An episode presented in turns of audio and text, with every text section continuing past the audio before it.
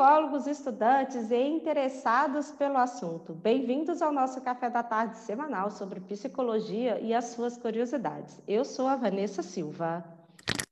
Eu sou a Érica Chikawa e esse é o Psico no Café. Lembrando que vocês também podem seguir no Instagram e deixar todas as suas dúvidas e sugestões e críticas. Será um prazer falar com você. Tem Ah, uma, Vanessa. tem uma, uma imagem que eu aprendi na faculdade que eu achei muito legal, assim. Ah, Claro que deve ter toda uma explicação aí teórica, mas na faculdade mesmo eu consegui só decorar o iceberg com aquela pontinha para fora, Ah. sendo o nosso consciente, aquilo que nós temos acesso Ah. a tudo. O meio dele, que já é um pouco submerso, é o pré-consciente. E o Ah. final dele, que é a maior parte de todas as partes, que dizem que aí os 90% do iceberg está submerso, é o nosso inconsciente. Na eu minha adoro metáforas. você Adoro que é uma pessoa mais metáforas. estudiosa, Imagina. assunto, concorda ou não concorda com, com essa, com essa metáfora do iceberg? Que Não, primeiro, é, na faculdade ensinou o iceberg mesmo? Não, isso ensinou. Não lembro em qual Ah, matéria. desenhar iceberg. Ah, ente- Eu não lembro se na, na minha época passou Tinha um dinossauro. Tinha esse iceberg, mas na época que começou a divulgar a ideia do iceberg, eu achei que tinha tudo a ver. Eu falei, nossa, tem tudo a ver. E dá para ter uma imagem mental de como é que é isso, né? Nossa, faz sentido. Então, o que está submerso, escondido, aquilo que a gente não consegue ver é o inconsciente, né? Mas eu acho interessante essa metáfora, porque é uma met- metáfora bem, bem tópica, né? Bem topológica, assim, localizada. assim, Simples, né? né? De dar uma ideia de que existe esse inconsciente aí guardado em algum lugar da, da nossa cabecinha aqui, né? Mas eu acredito que existe. Em algum Não, momento. também há o inconsciente, há o inconsciente, né? Mas eu acho interessante essa ideia de que tem um- uma caixinha aí, uma caixinha de Pandora aí guardando um monte de coisinha. Bem, né? se, É, se o que você não iceberg. tem, que você não sabe o que que é, que você recalcou. É, eu, eu realmente eu acredito que existe isso mesmo. Ela não é uma caixinha, no, no final das contas, é uma caixona.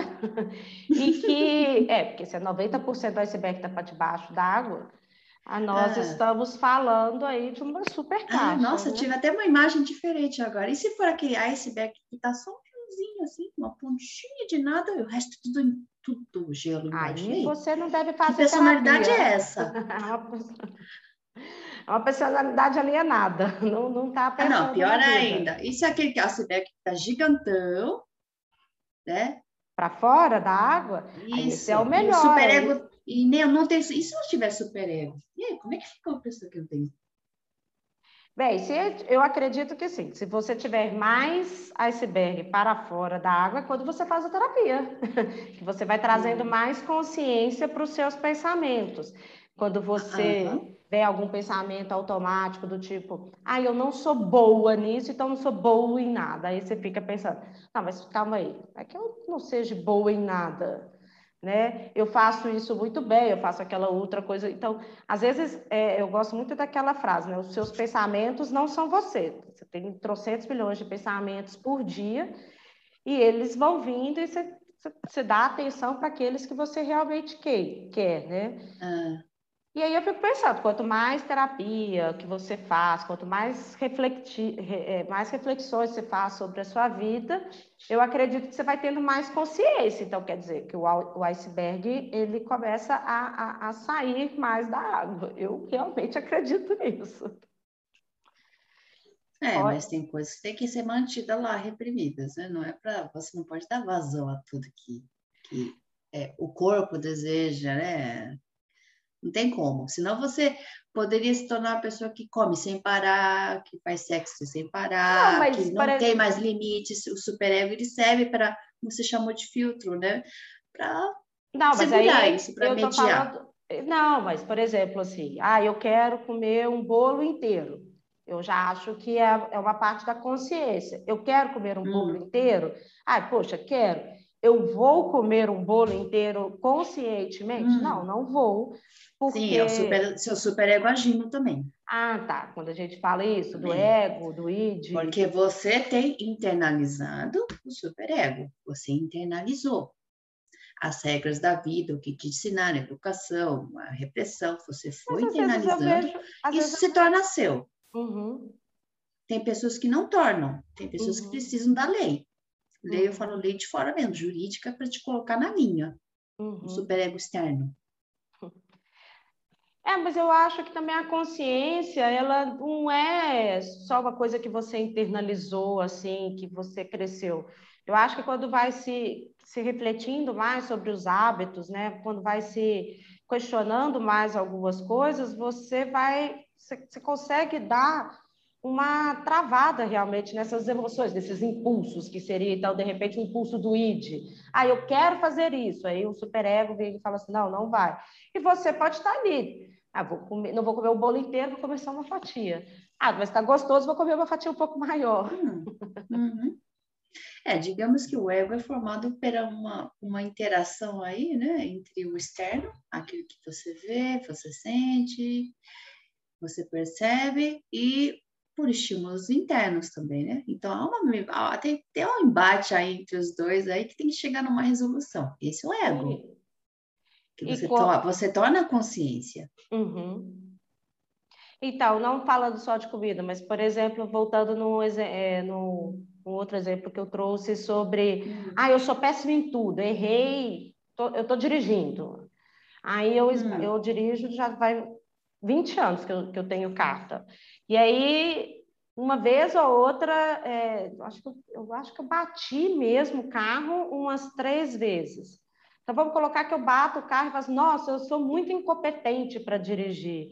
Eu não sei dirigir. Eu tenho 20 anos que eu dirijo, aí uma vez que eu bato o carro, eu, não, eu vou me diminuir desta forma. Eu acho que é essa consciência que a gente pode trazer de falar assim, não, eu, eu errei desta vez, né? Então, quer dizer, questiona estes Uhum. pensamentos automáticos que vêm na mente.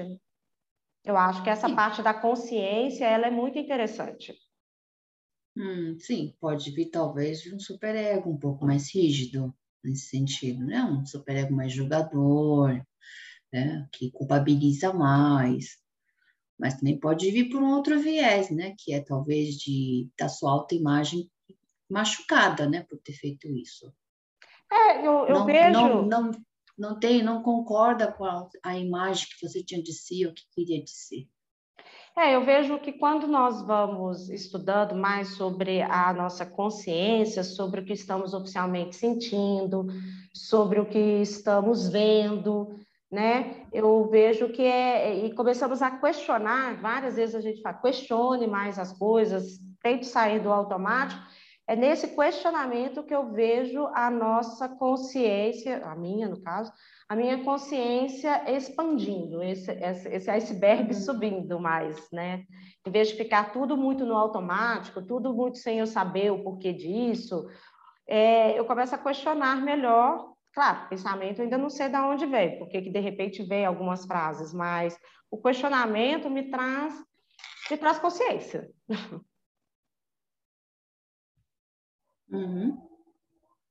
E aí a imagem do, do iceberg eu acho ela interessante por isso, né? Essa imagem que a só a pontinha eu acho que você tem pouca consciência.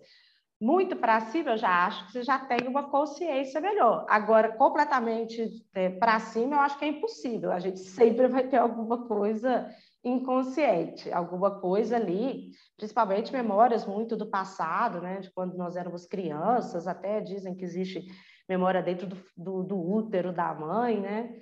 Então, então é assim que eu, eu, por isso, eu gosto muito dessa imagem mesmo. Ela é simples, mas ela me faz fazer vários questionamentos.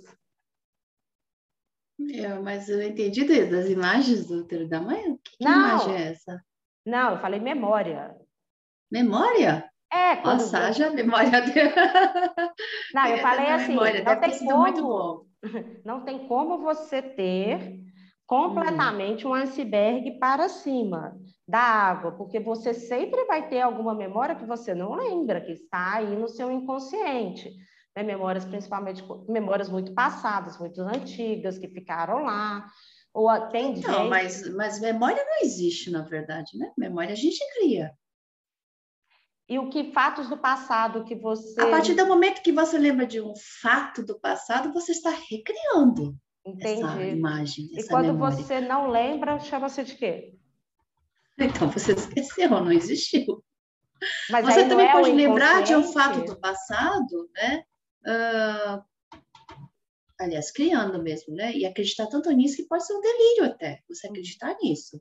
Tá, E quando aconteceu algo que você não lembra, mas aconteceu mesmo, e Hum, aí isso sim. não é o inconsciente, eu tenho essa No ideia. caso, do, no caso da, da hipnose, né, que tem isso. Eu fico pensando, no- Não. por exemplo, na hipnose, se acredita que vai. é, se acredita muito nisso, né, de que há essas memórias, né, de que você pode recuperar.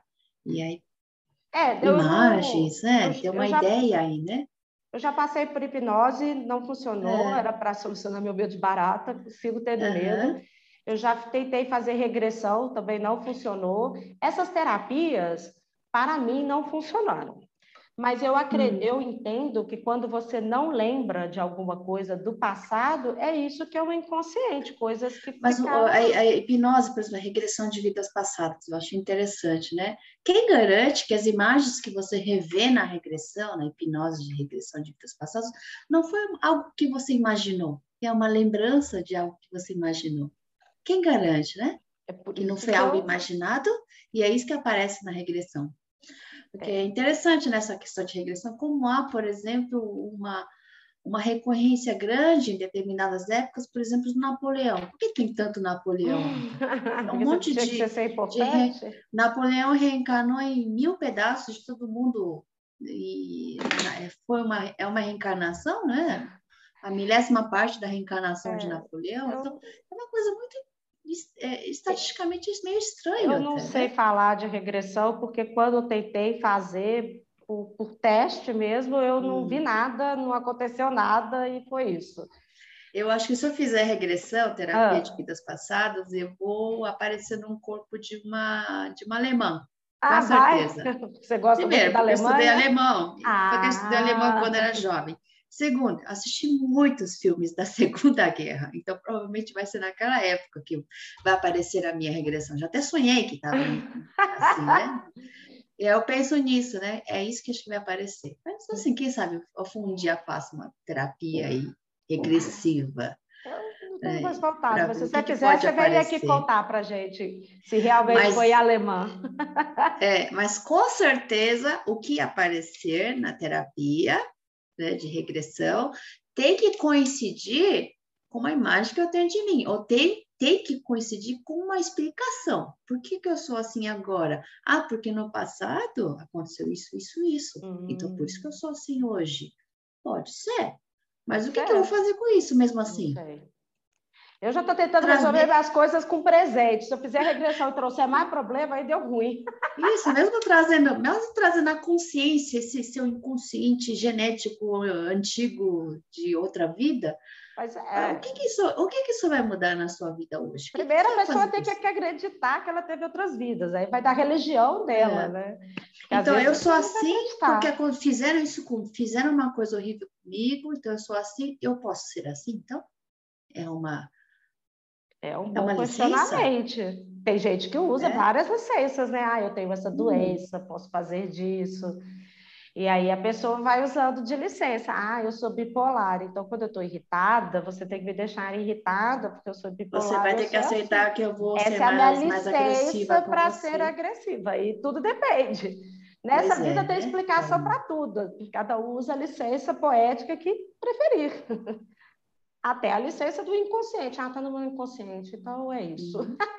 Ou também você pode passar a vida inteira, né, procurando sentido para sua vida, até que encontre um que que caiba na, na sua vida. Você pode ficar Aí procurando esse é sentido, outro sentido, podcast. Qual é o sentido da sua vida? A gente pode gravar numa outra sentido. oportunidade. Pois é, então o próximo vou falar sobre o sentido da vida.